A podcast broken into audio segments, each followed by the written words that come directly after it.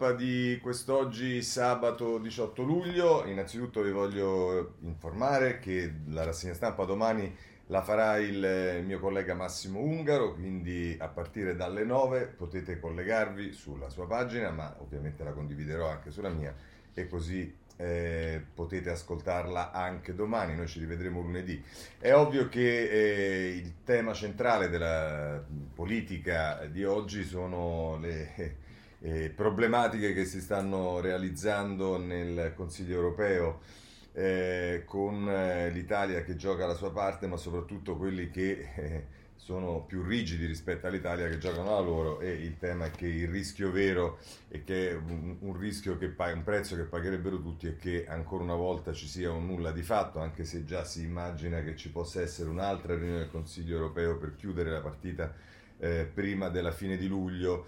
Eh, si tratta ad oltranza e allora vediamo subito da Corriere della Sera poi affronteremo il tema delle regionali perché l'accordo eh, in, ehm, in, Liguria tra eh, il Movimento 5 Stelle e PD sta generando molti molti problemi in entrambi i partiti e vedremo che poi di ricasco ci sarà un problema che riguarda anche la, eh, la Puglia, ma insomma eh, vedre, vedremo tutto insieme. Adesso guardiamo eh, il, mh, mm, la situazione nel vertice dell'Unione Europea e guardate i giornali principali, il vertice UE parte tra i no, titolo al Corriere della Sera, eh, UE l'Italia all'angolo, Repubblica, eh, la stampa, UE l'ultima sfida fra Italia e Olanda, insomma questo è il quadro eh, dei, de, diciamo, di, di, come viene interpretata la, la, la, questione sui giornali. Se andiamo alle pagine successive, sul Corriere della Sera, vediamo eh, il primo articolo è quello di Francesco Basso, Bruxelles va in scena il gioco dei no, Ruth contro tutti non cede sui controlli. A sera comincia a girare una seconda bozza dell'accordo e spunta la concessione all'AIA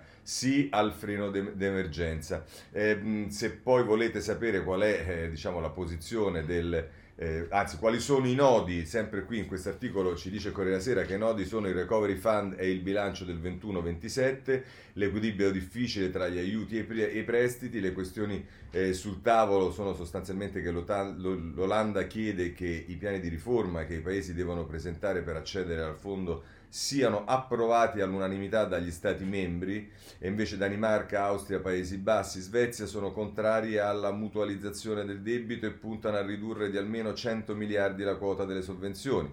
E poi c'è la posizione che giudica delicata il giornale eh, Corriere della Sera dell'Italia che eh, è in prima fila con Spagna, Portogallo e Francia eh, a difendere i 750 miliardi. E a proposito dell'Italia c'è il retroscena di Lorenzo Salvi a pagina 3 del Corriere della Sera e Conte disegna la linea rossa, niente trucchi sull'uso dei soldi.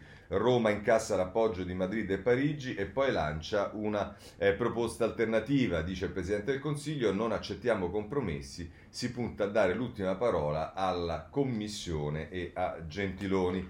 Eh, questo sul Corriere della Sera. Repubblica eh, sono addirittura tre le pagine successive alla prima che dedica a questo. La pagina 2 è, è Tommaso Ciriaco che è l'inviato a Bruxelles della Repubblica, aiuti Unione Europea, prima fumata nera, Conte deluso, così si smonta tutto.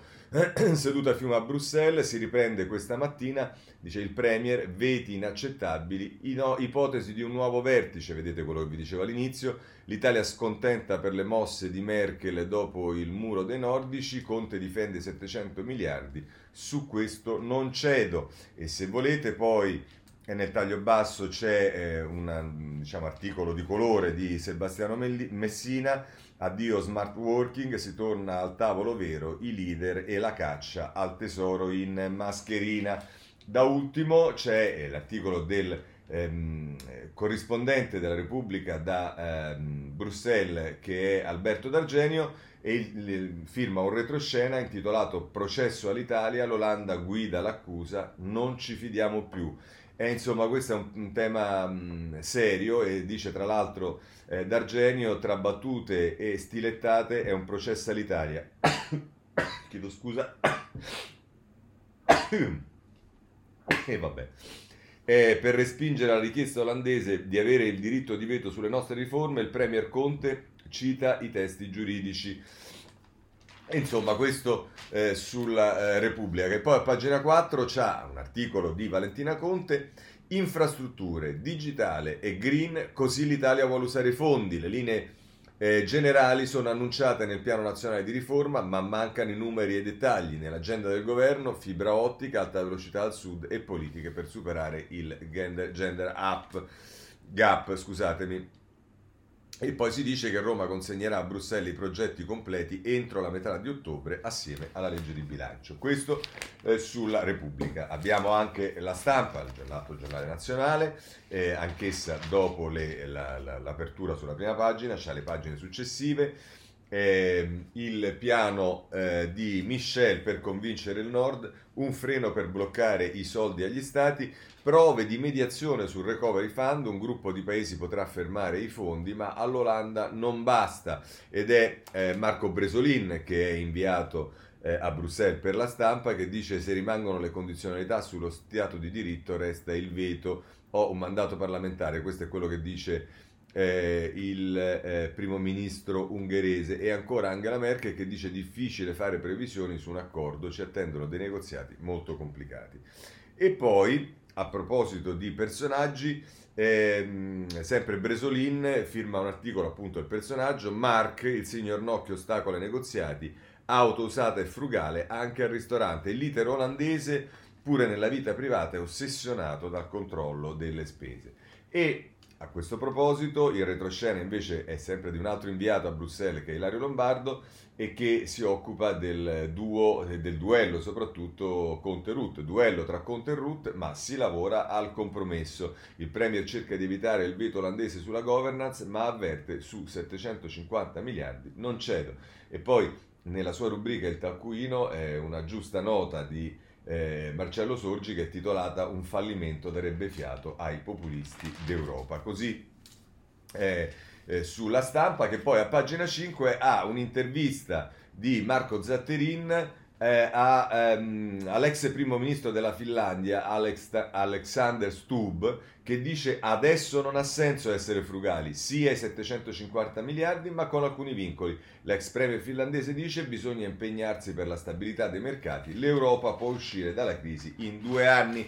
Eh, questa è diciamo la ottimistica valutazione eh, dell'ex premier finlandese, ma per concludere voglio segnalarvi sul messaggero a pagina 2 oltre ovviamente a tutte le cose che abbiamo già visto negli altri giornali, ma ehm, eh, cosa ci chiede l'Europa? E allora è il focus ehm, sul messaggero di Antonio Pollio Salimbeni che dice debito, fisco, pensioni, lavoro e giustizia. Ecco le riforme che l'Europa ci chiede. E a leggere questo elenco c'è da domandarsi e c'è bisogno che su queste questioni sia l'Europa a chiederci di fare delle riforme. Non lo sappiamo da soli che su debito, fisco, pensioni, lavoro e giustizia abbiamo un'urgenza pazzesca di fare queste riforme a prescindere dal fatto che ce lo chiede l'Europa? Va bene, ma questa è la domanda retorica che ci facciamo noi, ma a questo proposito vediamo alcuni commenti, comincerei da eh, Federico Fubini che inizia in prima pagina su Corriere Sera e poi prosegue nelle pagine successive, il titolo è Europa di fronte alla legge dei numeri, obiettivo evitare la grande divergenza. E tra l'altro, eh, ovviamente non possiamo leggerlo tutto, scrive Subini, eh, una delle verità non dette è che quei 27 leader sono oggi a Bruxelles per cercare di capire un'ultima volta cosa possono fare per arrestare la grande divergenza che sta portando l'Italia su tutta un'altra rotta, se ancora possono fare qualcosa, perché stando all'esperienza del 2008 e anche del 2020 che questi grandi shock della globalizzazione diventano degli acceleratori o dei punti di svolta, non si torna più al mondo di, al mondo di prima. Forse le tendenze di prima accelerano e allora la deriva può portare il paese lontanissimo dagli altri in un gruppo a sé, oppure magari la scossa della crisi catalizza una reazione della società, non solo della politica, che rimette un paese in marcia. È accaduta alla Spagna dopo la crisi bancaria del 2012 e infatti negli ultimi anni gli iberici in proporzione alla loro economia hanno attratto molti più investimenti esteri e sono cresciuti più di Germania, Francia o Italia. Sembra invece, e qui attenzione fa riferimento al nostro paese, che per il governo di Roma gli investitori esteri siano merce sacrificabile sull'altare di una retorica vagamente chavista. Con i Mittal si sono violati gli accordi che li avevano portati all'Ilva. Lufthansa non va bene se vuole il controllo di Alitalia che non sta in piedi. I soci di minoranza di Atlanta, il 70% del capitale, trattati come carne da cannone. E a Londra, Stock Exchange, si vuole sfilare ex officio eh, borsa italiana nell'idea serpeggiante di portare anche quella nell'alveo pubblico di Cassa Depositi e Prestiti. Facile immaginare quanto il prossimo investitore italiano o estero si senta invogliato a rischiare i suoi fondi facendo impresa in un paese così. Non sembra, ma in queste ore a Bruxelles i leader europei stanno parlando anche di questo. È la condizionalità il cuore politico del vertice. Chi controlla che l'Italia aggiusti una serie di meccanismi per far sì che i 150 o 170 miliardi del recovery fund inneschino una, una reazione sana invece di finire in un falò di spesa clientelare? Ruth, il premier olandese, olandese, sa già che non otterrà il diritto di veto che reclama sugli esborsi da associare ai progetti e riforme. È probabile invece che il compromesso alla fine preveda che un gruppo di governi più o meno ristretto avrà il potere di opporsi ai versamenti qualora giudichi che un paese non ha lavorato abbastanza per ottenerli. Ma nei libri di storia questa sarà una nota a piedi pagina perché la sostanza è che Angela Merkel la vede diversamente. La cancelliera in cuor suo sa che nessuna riforma funzionerà se un paese non capisce che è nel suo interesse, appunto, in questa crisi.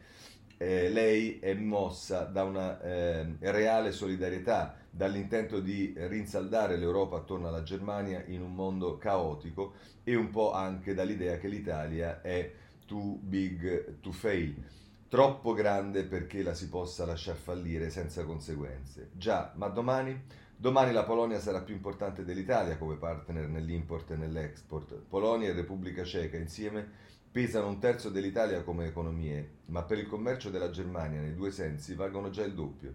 Se l'Italia non coglie ora l'occasione per fermare la sua deriva, alla prossima crisi qualcuno da Berlino dirà abbiamo già dato e non è servito a niente. Eh, questo è un molto lucido, è il commento molto lucido di Federico Fubini, ma se volete su Corriere Sera c'è un altro commento più politico che è quello di eh, Antonio Polito, che inizia anch'esso in, in, prima pagina e questa volta però prosegue a pagina 30 e tra l'altro il titolo è Unione Europea servirebbe un po' di fiducia reciproca.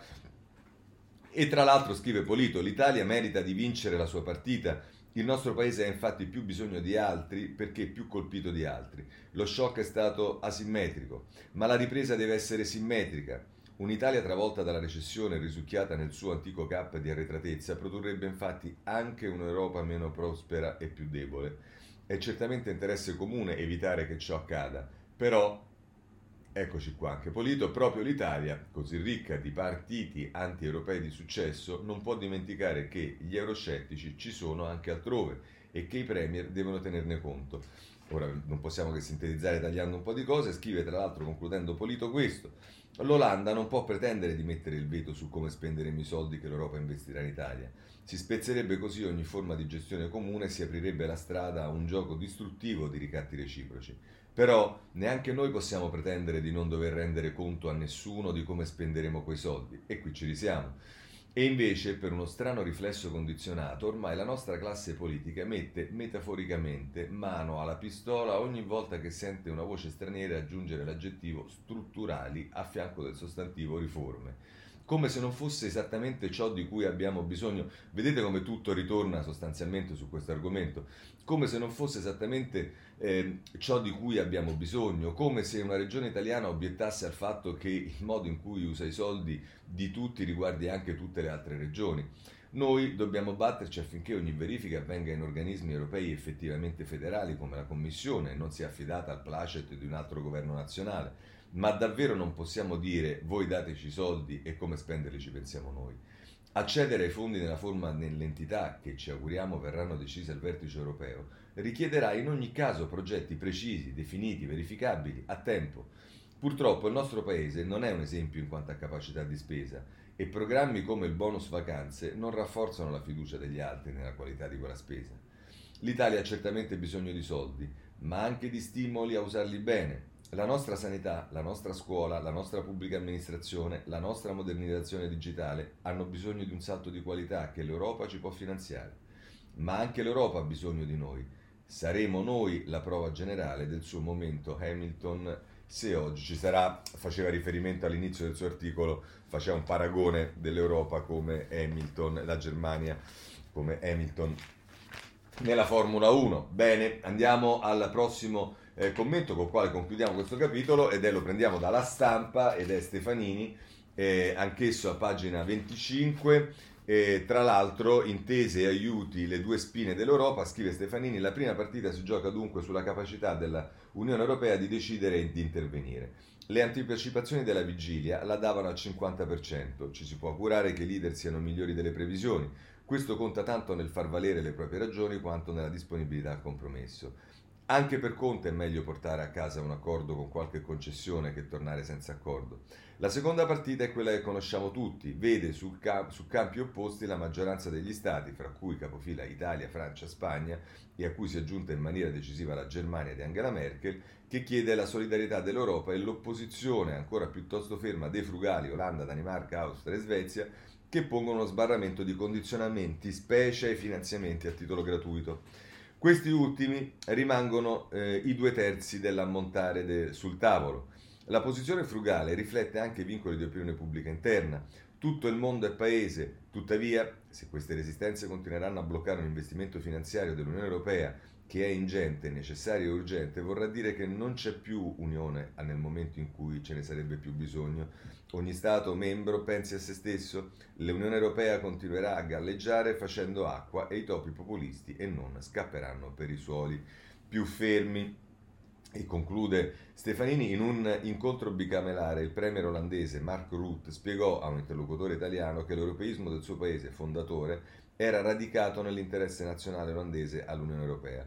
Oggi e domani a Bruxelles i leader si devono guardare in faccia e domandare quale futuro dell'Europa sia nel loro interesse nazionale e decidere di conseguenza. Così Stefanin sulla stampa e con questo chiudiamo questo capitolo e come vi dicevo il capitolo politico che sta assumendo centralità sui giornali è quello delle regionali e allora andiamo qui a vedere innanzitutto diciamo il tema è soprattutto la Liguria e la Liguria è soprattutto il candidato diciamo, della eh, Liguria scelto dal Partito Democratico che dovrà sfidare eh, Toti dal Partito Democratico e dai 5 Stelle che è Ferruccio Sanza che viene intervistato sul ehm, Corriere della Sera da Monica Guerzone e devo dire il titolo è Io in Liguria, Grillo è con me, Di Maio forse se l'è presa perché lo definivo gregario. Sanza dice lo criticavo con Salvini, l'asse Movimento 5 Stelle e PD Leu sarà un modello. Ora, se voi adesso vi leggo queste, prim, alcune delle risposte, domande, risposte che Sanza dà e voi capite bene che se questi sono chiari di luna per una campagna elettorale che diciamo già non convince di per sé e poi dopo questa intervista eh, non so quanto questa intervista diciamo, aiuterà eh, i due partiti che diciamo, già fanno molto da solo per farsi del male. Ma insomma, Monica Guerzoni dice: Sicuro che non ci ripensano Ferruccio Sanza? E dice, risponde Sanza: Mi ha chiamato Crimi e mi ha detto: Vai tranquillo, abbiamo scelto te. Ho un lavoro, una moglie e tre figli e se ci ripensano mi faccio una risata e vado in vacanza con loro. Ecco, questo diciamo è l'incipit della, della, della, diciamo, dello spirito con il quale eh, Sansa si approccia a questa investitura. Ma andiamo avanti. E dice tra l'altro, eh, Sansa dice che, che, che ehm, è stato sotto un albero dove andava da ragazzo tutto il pomeriggio per pensare alla proposta che gli era stata fatta e, dice, e poi la questione dice, e ha detto sì, ma poi Grillo e Di Maio sono stati assaliti dai dubbi.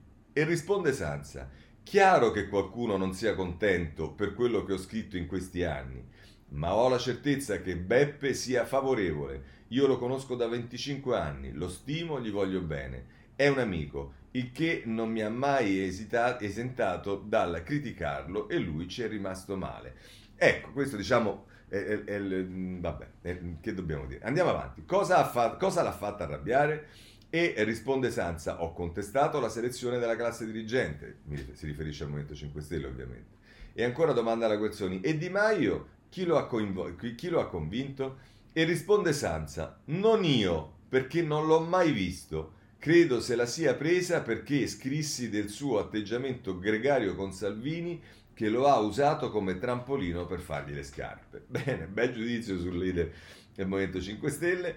E quindi va la, la questione dice candidatura scomoda? E lui risponde di rottura questa è un'occasione straordinaria per rinnovare la classe dirigente e proporre una coalizione che rispecchia quella del governo nazionale. No, Sanza non la rispecchia perché se non ti dispiace il governo nazionale ci sta Italia dei Valori che ad appoggiare la tua candidatura in Liguria non ci pensa neanche lontanamente, ma aggiunge, questa è una mia precisazione, e aggiunge penso a un modello e a uno sguardo che vada oltre la mia persona.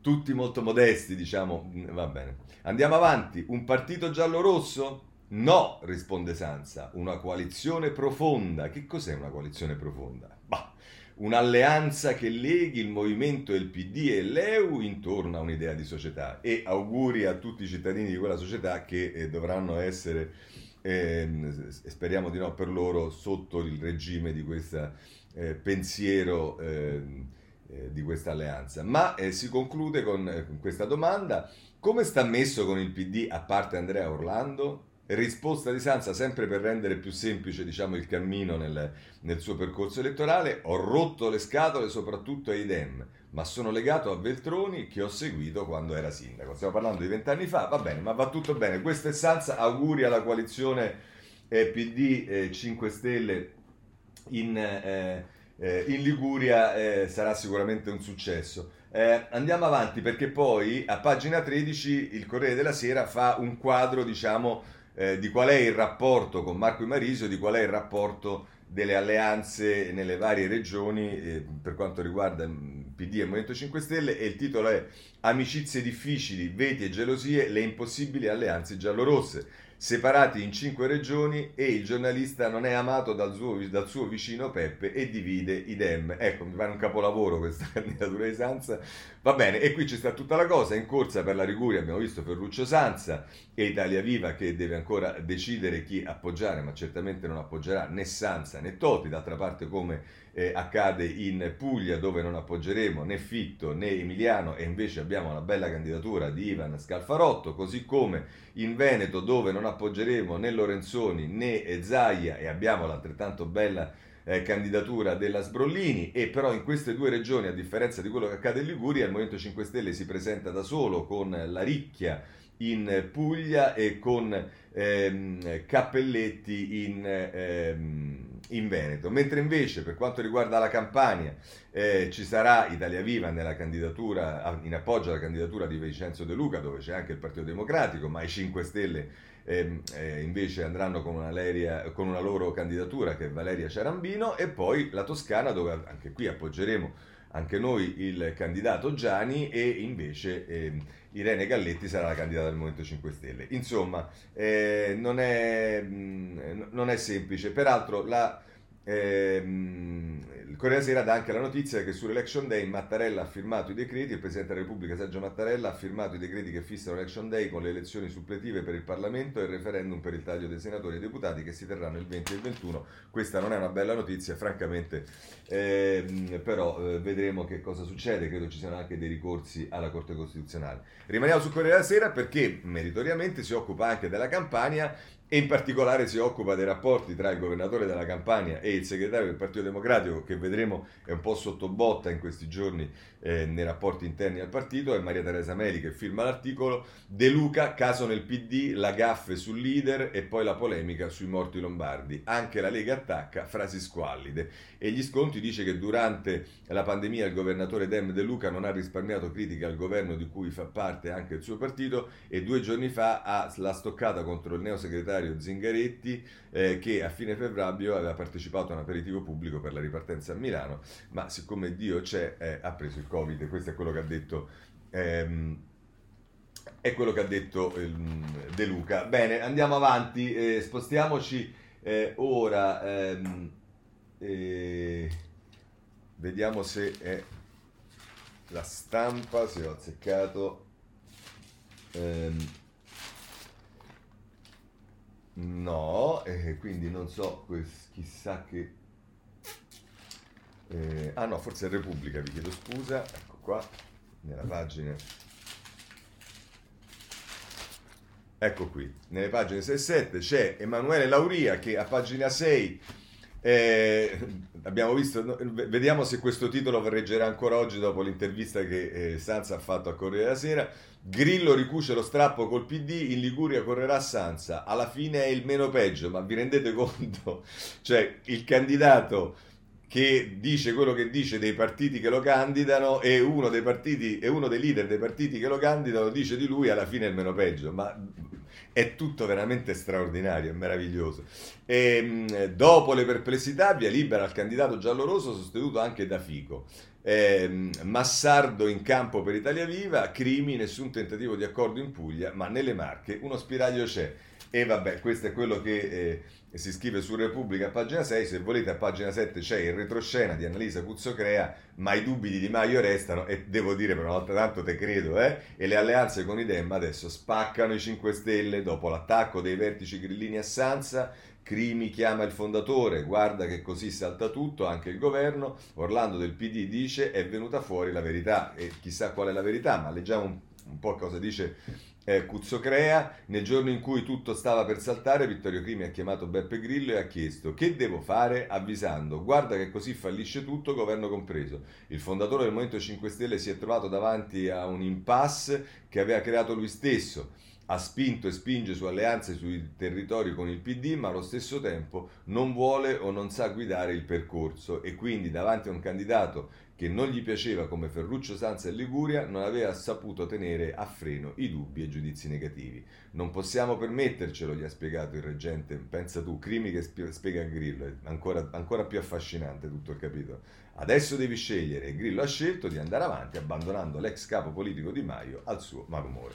Poi se volete, siccome non c'è mai fine a niente, potete gustarvi sulla pagina 7 del, eh, della Repubblica un'intervista al sindaco di Bari, Antonio De Caro, che pietisce l'alleanza, l'alleanza il Movimento 5 Stelle in Puglia. Cioè non basta vedere quello che succede in Liguria e diciamo, qual è il quadro di, di questo tipo di alleanze e dice davvero il movimento vuole che la Puglia torni indietro? Serve un patto contro la destra e questo è eh, De Caro sulla Repubblica e con questo credo che abbiamo fatto bingo e andiamo eh, avanti, ma non è abbiamo fatto bingo perché non basta, abbiamo da segnalare il messaggero a pagina 9 che ci dice sull'alleanza con il PD il Movimento 5 Stelle rischia la scissione e qui siamo arrivati nel retroscena di Simone Canettieri alla parte hard. I parlamentari vicini a Di Maio attaccano, è chiaro ormai esistono due movimenti. Tensioni in Liguria, il ministro degli esteri punta a sbarrare le intese nelle altre regioni e questo è diciamo, il quadro delle, ehm, diciamo, del percorso verso le regionali che si svolgono tra poche settimane. E se volete c'è anche qui da gustarsi una bella intervista con Paolo Lattanzio che quasi raccoglie diciamo, l'appello di De Caro in Puglia. Paolo Lattanzio è un deputato del Movimento 5 Stelle che dice da solo in Puglia pronto a lasciare i pentastellati. Eh, insomma, diciamo è tutto sotto i migliori auspici quello che sta accadendo sulle candidature alle regionali, ma d'altra parte diciamo un piccolo assaggio l'avevamo avuto già con le alleanze in Umbria e il grande successo della foto eh, che ricorderete, che ricordava anche una foto diversa di qualche anno fa con Bersani, eh, Vendola, Di Pietro e tutto il Cucuzzaro abbiamo visto il risultato. Ma se volete sul foglio ehm, ci, sono, eh, ci sono due eh, ci sta un articolo che eh, riguarda, ehm, eh, che, che riguarda il, eh, la vicenda grillina eh, ed è eh, Salvatore Merlo che lo firma. Grillo si accorge che Di Maio vuol fare le scarpe a Conte e blinda la Liguria. Ecco com'è andata la storia della candidatura Movimento 5 Stelle e PD a Genova. Le parole di Beppe, le interpretazioni di Luigi, la paranoia grillina. Ora la chiama Merdina. E questo è eh, l'oracolo tradito e questo è quello che sempre Salvatore Merlo scrive delle cose eh, gustose su eh, il foglio, eh, lo è sicuramente anche questa. Ma a questo proposito, se volete, per chiudere, c'è il commento di Stefano Cappellini sulla Repubblica che è quasi una pietra tombale. Eh, la convivenza giallo-rossa con le stampelle scrive in prima pagina e poi prosegue a pagina 35 ehm, e scrive tra l'altro eh, Cappellini, dicono gli ottimisti che l'accordo in Liguria è la prova che la costruzione di una stabile nuova coalizione politica ba- basata sulla forma del governo giallo-rosso è possibile. Ai pessimisti l'insistenza con cui si inseguono accordi a dispetto delle condizioni ricorda quella con cui i, mem- i, i bimbi cercano di ficcare la forma quadrata nel pertugio a triangolo. Non si capisce peraltro perché gli elettori dovrebbero percepire l'esperimento Ligure come il segno di un avanzamento dello stato dei rapporti tra PD e Movimento 5 Stelle che si preparano ad andare al voto uniti in una al massimo due regioni, mentre nelle altre si combatteranno con il rischio concreto di favorire la vittoria della destra. Eh, a mio avviso è più facile che appaiono, diciamo, uniti nelle regioni dove vanno divisi che non in quelle nelle quali vanno insieme, visti i chiari di luna. Ma andiamo avanti, scrive Cappellini. È tutto uno strano gioco delle parti. I due principali partiti della maggioranza chiedono al governo di dimostrare che non è figlio di una notte di follia, anche se in un sistema politico virtuoso è vero l'opposto. Dovrebbe già essere il patto programmatico tra le forze della maggioranza a garantire al governo un'agenda e una visione. Se non le ha, è proprio per questa curiosa inversione dei ruoli si pretende che possa essere un governo nato per caso e contro la volontà di alcuni dei contraenti a dare forma e sostanza a ciò che per ora forma e sostanza non ha. Il PD ha alimentato questo equivoco perché ha finto fin dall'inizio che il reale fosse razionale, cioè che l'esistenza dell'esecutivo bastasse in sé a surrogare l'evidente assenza di ragioni politiche, ragioni, si intende, diverse dal, dal benemerito allontanamento di Salvini dalla scena che è poi la ragione del paradosso per cui PD e Movimento 5 Stelle governano insieme a Roma, ma faticano anche solo a provarci a Bitonto, a Senigallia, dove è più complicato dissimulare il matrimonio del, di mero interesse. La verità è che porre sin dall'inizio condizioni vincolanti che scongiurassero questo stallo avrebbe significato rinunciare alla nascita del governo, come Nicola Zingaretti aveva ben chiarito prima di, deriva, di, deriva, di deviare dalla strada del voto anticipato.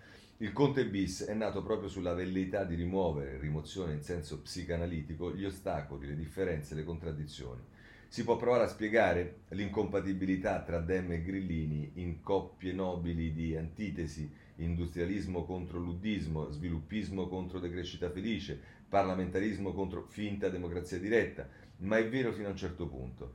Nella paralisi si sommano anche due crisi di identità, quella dei dem usciti malconci dal renzismo e quella grillina ai limiti della schizofrenia. Lo so, Cappellini non si arrende a questo, però diciamo se voi guardate i dem senza il renzismo, forse anche Cappellini un giorno potrebbe rivedere il suo giudizio, mh, almeno storico se non politico, su quello che è stato il renzismo. E, ehm, eh, questi pasticci, diciamo, ce li saremmo risparmiati. Eh, cos'è il movimento?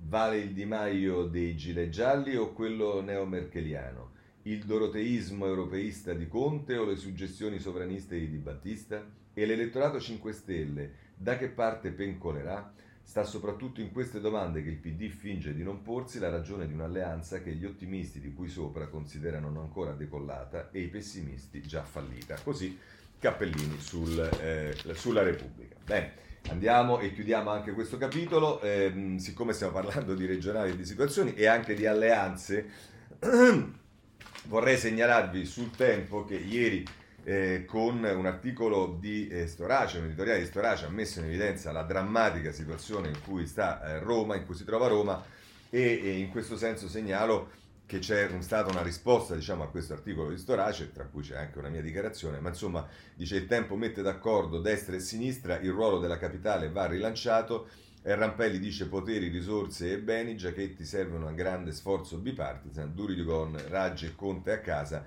e insomma è il dibattito sul futuro della città e purtroppo anche qui non siamo ancora evidentemente maturi, ma il dibattito sul eh, futuro della città dovrebbe essere un dibattito per alcune questioni davvero trasversale che pone delle eh, soluzioni che vanno oltre gli interessi di parte e di partito perché Roma sta messa veramente male. Ma vabbè, questo è quanto. Passiamo a questo punto alla politica. Perché? Perché ci sono tante cose gustose oggi. Per esempio, qual è il ruolo e i rapporti, quali sono i rapporti tra Di Maio e, e, e il, il Ministero degli Esteri e poi di fatto ancora leader del Movimento 5 Stelle e Conte? Ecco, ehm, è Francesco Verderami che nella sua rubrica Sette giorni che comincia in prima pagina ehm, lo scrive diciamo a suo modo. Nel derby Chigi-Farnesina il Premier usa la mina del voto. Conte dice che Di Maio è un pericolo, l'altro lo ritiene autoreferenziale. E quindi, tra l'altro, dice Verderami, nello scontro tra il Premier e il Ministro degli Esteri non c'è nulla di personale, è solo politica. Perciò se Di Maio dice che Conte è autoreferenziale non fornisce una valutazione psicologica dell'avversario, ma un giudizio politico. E se Conte dice che Di Maio è un pericolo, non esprime un'opinione di merito, ma un giudizio politico.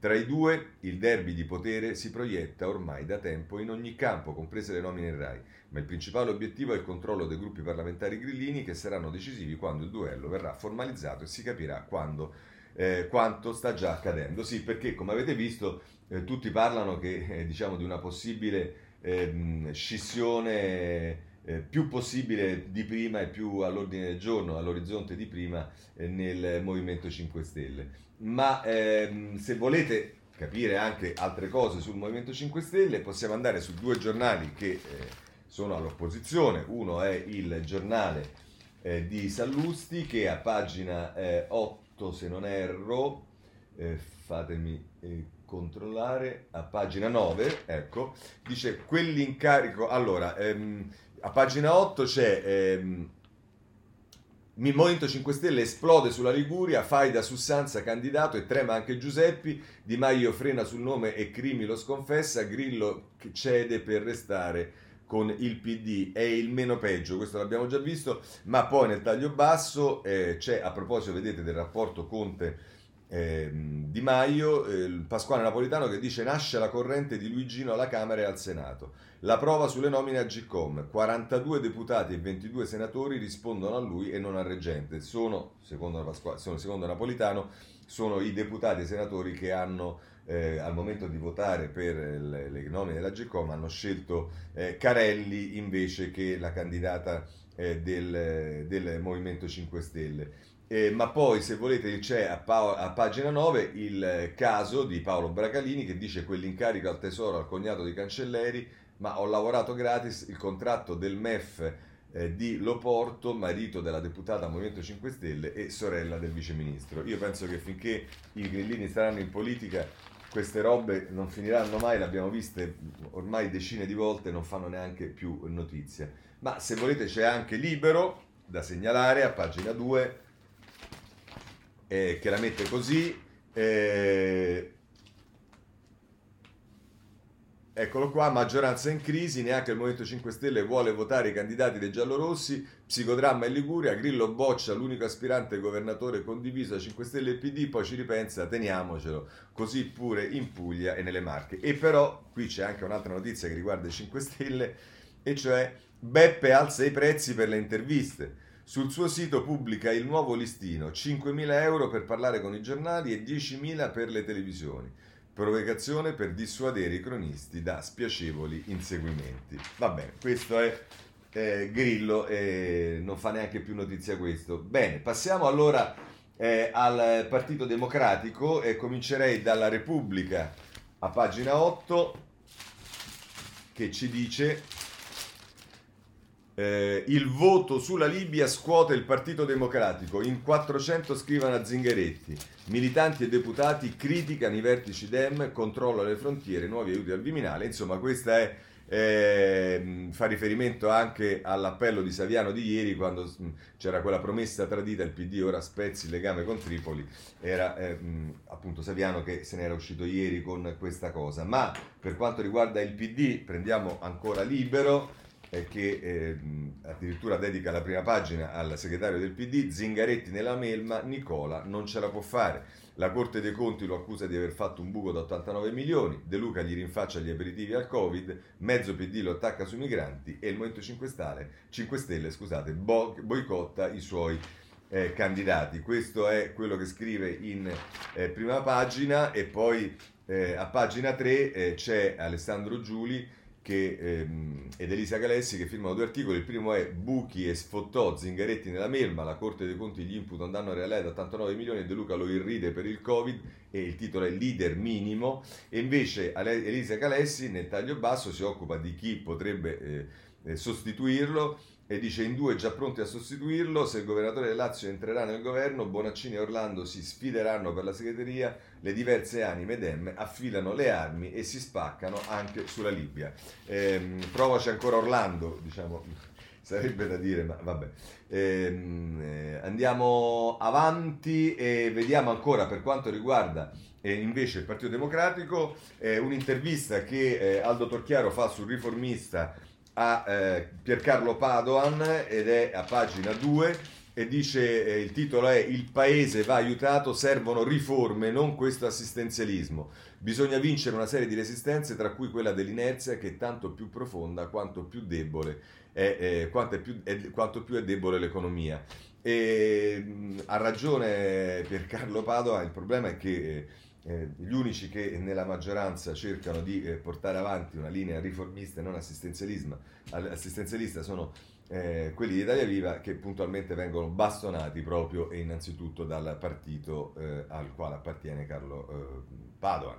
Ma e sul caso Benetton dice si potevano spendere meglio le risorse del reddito di cittadinanza per non parlare della quota 100, ma su autostrade penso si sia fatto un passo avanti. Così eh, Piercarlo Padoan sul eh, riformista.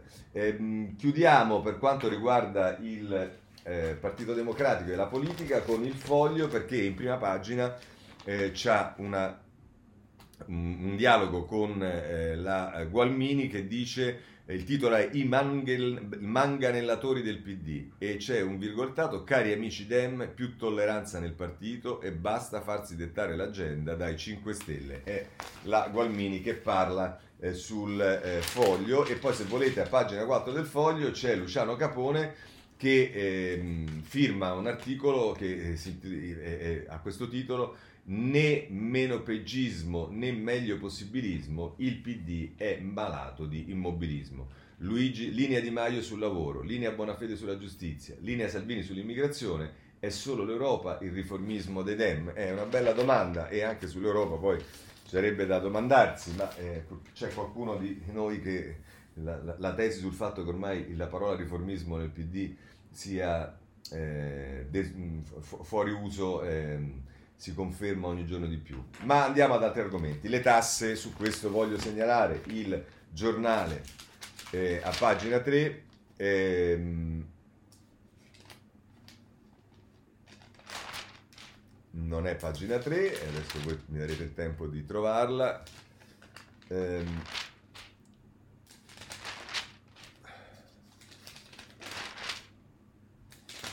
chissà dov'è, comunque si fa riferimento eh, sul giornale, ehm, tanto adesso prendiamo l'editoria di Sallusti, eh, si fa riferimento a, ma certo perché non stavo guardando il giornale ma stavo guardando la stampa quindi era difficile trovarlo, e invece sul giornale a pagina 3, tasse, Gianmaria De Francesco, no del tesoro al rinvio, lunedì salasso da 8,4 miliardi, eh, il Ministero con la proroga al rischio della finanziaria, allarme Confcommercio, PIL al meno 10%, serve più coraggio. Anche su questo, a proposito eh, della, della, cicala dentro il governo di Italia Viva, anche su questo, come forse avete visto ieri, ci sono state molte dichiarazioni e molte prese di posizione di Italia Viva per dire che era assolutamente necessario spostare a settembre le scadenze delle tasse, soprattutto per le partite IVA, ma eh, come purtroppo accade non di rado, eh, si è fatto diversamente. E a questo punto c'è Sallusti che scrive sulla prima pagina del giornale, è vero che le partite IVA sono figlie di nessuno, ma non per questo possono essere prese a calci come se niente fosse. Confindustria e sindacati farebbero bene a buttarci un occhio. Sono pur sempre 6 milioni di italiani che consumano i consumi tengono in piedi imprese e occupazione. Il paese riparte tutto insieme o non riparte, nessuna catena è più forte del suo anello più debole. Karl Marx sosteneva che far pagare le tasse, tante a prescindere dalle possibilità, è la via maestra per uccidere il capitalismo, sogno malcelato di questo governo giallorosso. Ci siamo vicini, ma che le partite IVA siano particolarmente ricche non sono tante. Ehm, ma che le partite IVA siano particolarmente ricche, ma sono tante. Eh, un altro motto canaglia infatti recita portare via un euro a un milione di persone non ricche è più semplice che portare via un milione a un ricco.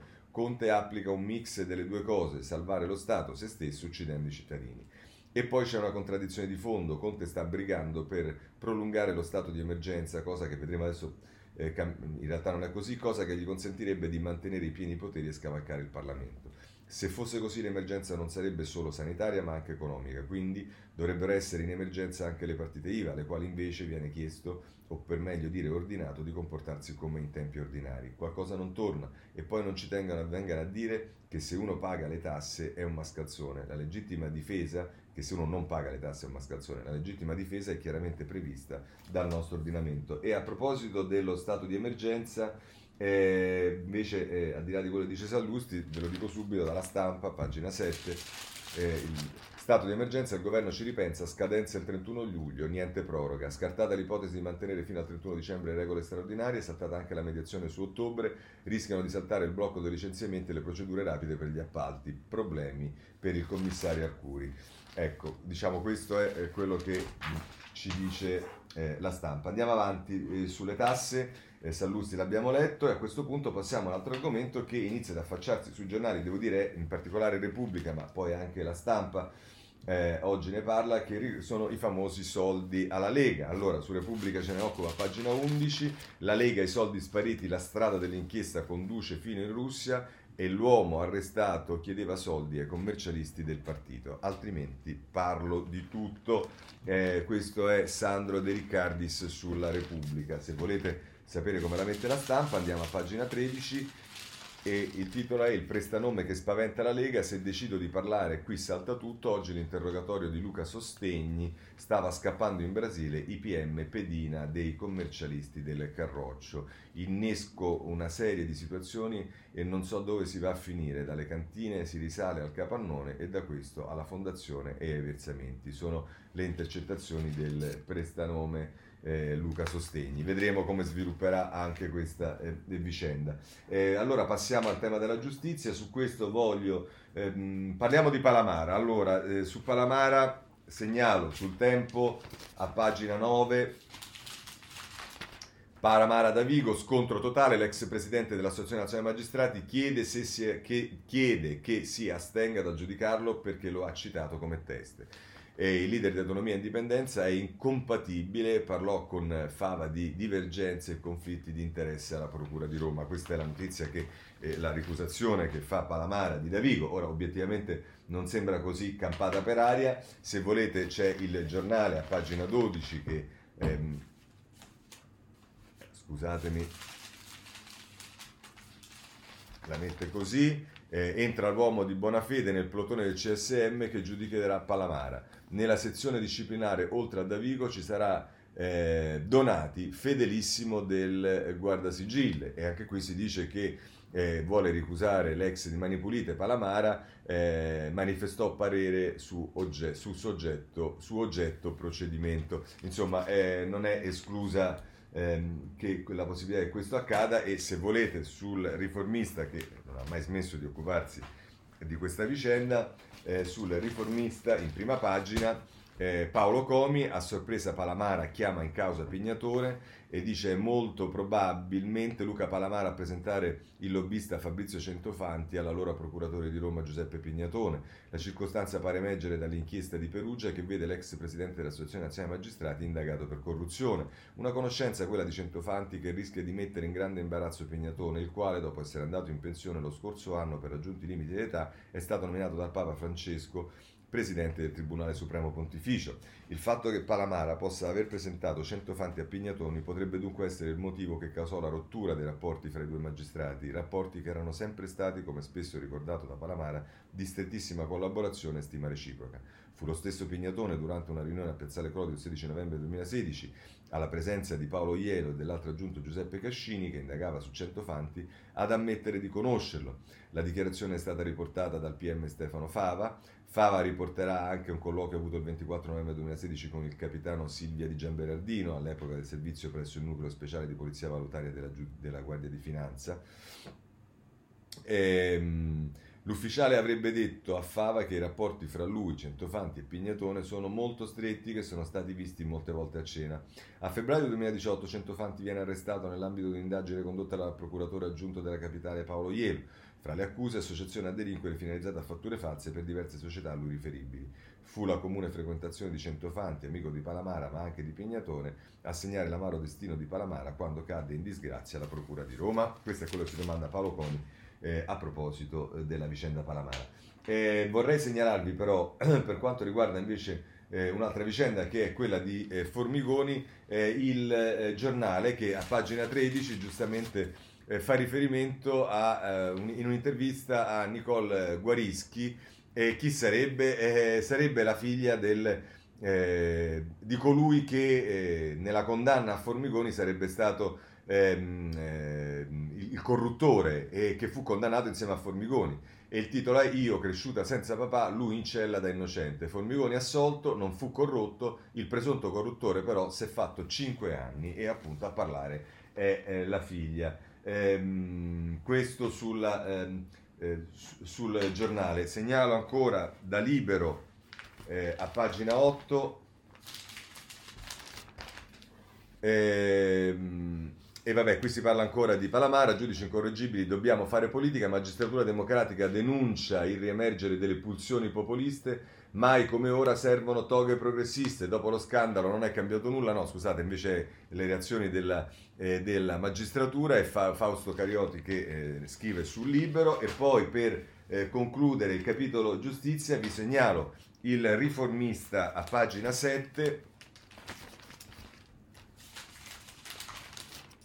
e c'è un tema molto delicato che è quella delle interdittive antimafia ed è Agostino Ferdeghini che eh, firma la sua impresa è mafiosa, punto esclamativo, assunsi due ex detenuti e distrussero la mia vita. 2017 un'indagine della DIA devasta la mia azienda. Avevo dato lavoro a due ex carcerati presi per camorristi mai rinviato a giudizio, ma trattato da boss. E, e, mm, è, una, è, una, è una mm, lettera, una, un documento di, eh, che è stato messo a disposizione del riformista dall'associazione Nessuno Tocchi Caino. Eh, a proposito, dice, della seconda di una eh, ciclo di storie sulle vittime delle misure interdittive e di, pre- e di prevenzione antimafia. Questo sul eh, riformista. Andiamo avanti, c'è allora un tema che riguarda sicuramente anche la criminalità e ce lo dice l'avvenire in prima pagina, le mani delle mafie sulla crisi da Covid, prosegue a pagina 7, dice mafie e Covid Tempesta perfetta, la denuncia della DIA per le organizzazioni criminali in prospettive di espansione da contesto post-bellico. Pesano la diffusa mancanza di liquidità e la capacità delle cosche di creare sistemi di welfare alternativi. Questo sul eh.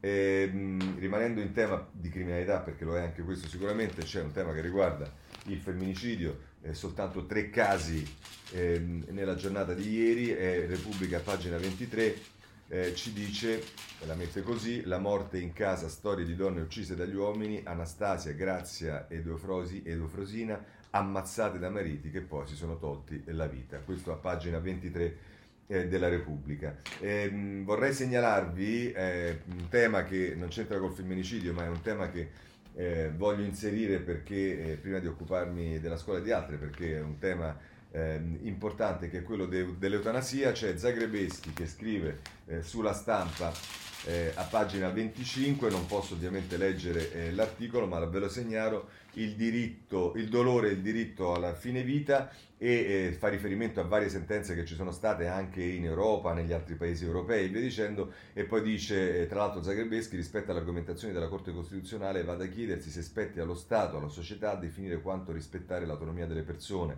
Il fondamento del diritto, o forse meglio della libertà, di cui si tratta, comporta certo la possibilità di prevedere una regolamentazione, ma esclude un generale incondizionato potere dello Stato di ritagliare l'area entro la quale l'autodeterminazione legittimamente si esprime. Questo tra l'altro eh, dice Zagrebeschi mm, che in qualche modo critica anche i paletti che sono stati messi dalla Corte Costituzionale, eh, diciamo che la Corte Costituzionale avrà messo dei paletti ma perlomeno ha preso una decisione, quello che non prende una decisione è il Parlamento. Scuola.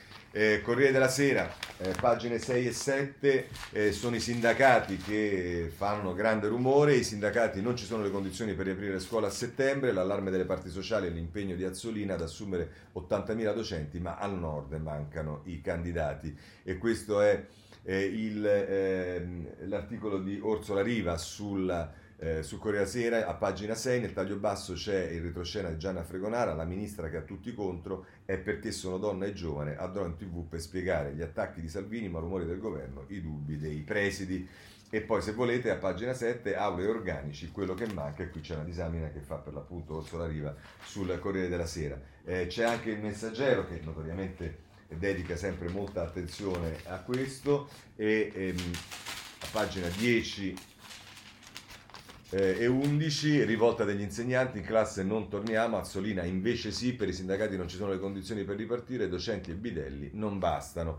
Eh, se volete poi c'è un'intervista a una professoressa, sempre a pagina 10, e a pagina 11 invece mancheranno 200.000 docenti in cattedra supplenti senza laurea, misura d'emergenza per affrontare l'anno scolastico nelle elementari e negli asili, arruolati gli universitari, parere contrario del Consiglio Superiore dell'Istruzione, insomma c'è una situazione non, di, cui, di, caos dalla quale non ci liberiamo. E vorrei segnalare, non ha a che fare con le scuole, ma ha a che fare con l'università e soprattutto con la ricerca, eh, Chiara Saraceno eh, sul, sul eh, se non erro, la stampa, no, ho detto una sciocchezza, ehm, sulla Repubblica dovrebbe essere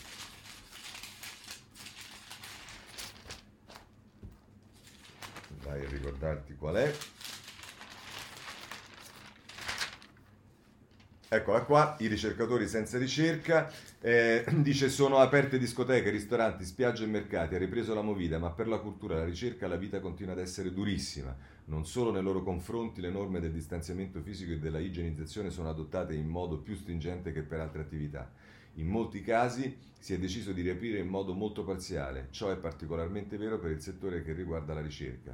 Il lockdown di fatto non è ancora finito non solo per la scuola e i servizi per la prima infanzia, ma anche per buona parte del comparto della ricerca.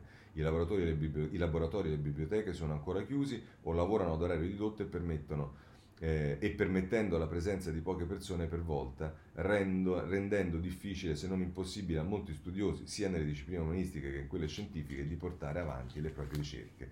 Eh, non avviene solo nelle università. Così, tra l'altro, la denuncia di Gaia Saraceno sul problema che riguarda ehm, per l'appunto mh, eh, eh, la ricerca. Eh, sul virus eh, segnalo ehm, tutto dal Corriere della Sera perché in realtà ci sono dati contrastanti, in sei regioni indice RT sopra il limite, a Savona focolaio in un bar, ci dice il Corriere della Sera a pagina 8 e poi invece eh, se volete a pagina ehm, 10 e 11 si fa il quadro internazionale, Barcellona, da Barcellona a Tokyo le nuove ondate, a pagina 11, ultima fermata Alabama, strade deserte negozi pieni, la mascherina inutile, insomma eh, c'è un quadro internazionale dove eh, si capisce, ma questo si sapeva che il virus non è ancora eh, terminato. Poi dopodiché c'è un problema che riguarda a causa del virus il fatto che molte attività stanno chiudendo, eh, ce ne parla il tempo per quanto riguarda i ristoratori, in prima pagina attacco ai ristoratori, chiusure, divieti, regolamentazioni assurde, il governo ha rovinato la vita degli esercenti più della quarantena, ma se vogliamo essere meno tranchant e vogliamo vedere che cosa succede sul turismo andiamo a, sulla pagina 9 del Corriere della Sera, turismo, prove di rilancio dei 24 milioni di persone che si concederanno le ferie, l'86% resterà in Italia ecco come sta andando eh, l'estate. Eh, sicuramente nell'estate eh, ci sono, mh, eh, diciamo, co- con le misure che sono state prese nel, do- nel dopo lockdown, ci sono molto, molti monopattini che girano per le strade, e però ci sono anche un sacco di incidenti, ce lo dicono eh, vari giornali, in particolare eh, la stampa, pagina 14, niente casco e raffica di incidenti e allarme sui monopattini in città. Effettivamente eh, stanno diciamo, facendo un, bel po' di casino.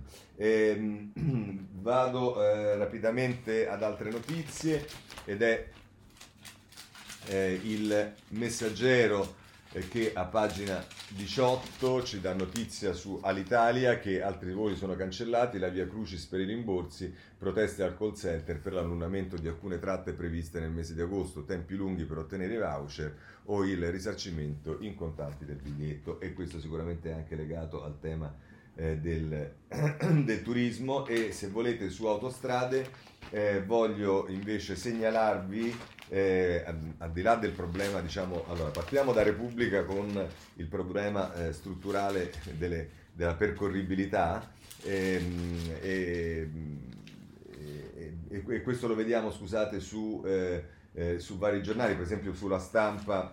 Eh, a pagina 10 e 11 ehm, e, e, e, poi però si parla anche di tutta la vicenda che riguarda autostrade dopo le decisioni del Consiglio dei Ministri. Eh, c'è un'intervista alla capo della, della CISD, Furlan, che dice che i lavoratori entrino nella governance di autostrade e poi però invece nella stampa pagina 10-11 autostrade priorità a soci stabili italiani, Impol, F2I e Poste Vita Generali si sfila. E poi se volete c'è un'intervista eh, alla guida ad Andrei Lilli eh, che è la guida del gruppo dei 1200 dipendenti che dice soppresso, processo sommario ad Aspi, così gli investitori scappano. Questo per quanto riguarda autostrade. Eh, però per quanto riguarda autostrade e, e, il ponte di Genova vorrei segnalarvi dal sole 24 ore una cosa che è abbastanza inquietante ehm, e ce la dice a pagina 9 Ponte di Genova fuori norma, verso il limite di 70 km all'ora. Dice ora il nodo viene al pettine con l'inaugurazione ormai prossima del nuovo viadotto sul Pon- eh, Polcevera eh, e, la conce- e, la conseguente ricucitura della A10 dopo il crollo del Ponte Morandi, tutti vedranno che qualcosa stona rispetto a una struttura così moderna e celebrata. Sono i limiti di velocità di appena 80 km all'ora verso Genova e forse addirittura di 70 verso Savona contro i 90 consentiti sul Morandi. Il tracciato non è a norma. Questo è quello che dice il Sole 24 Ore e uno dovrebbe dire, vabbè, andiamo bene.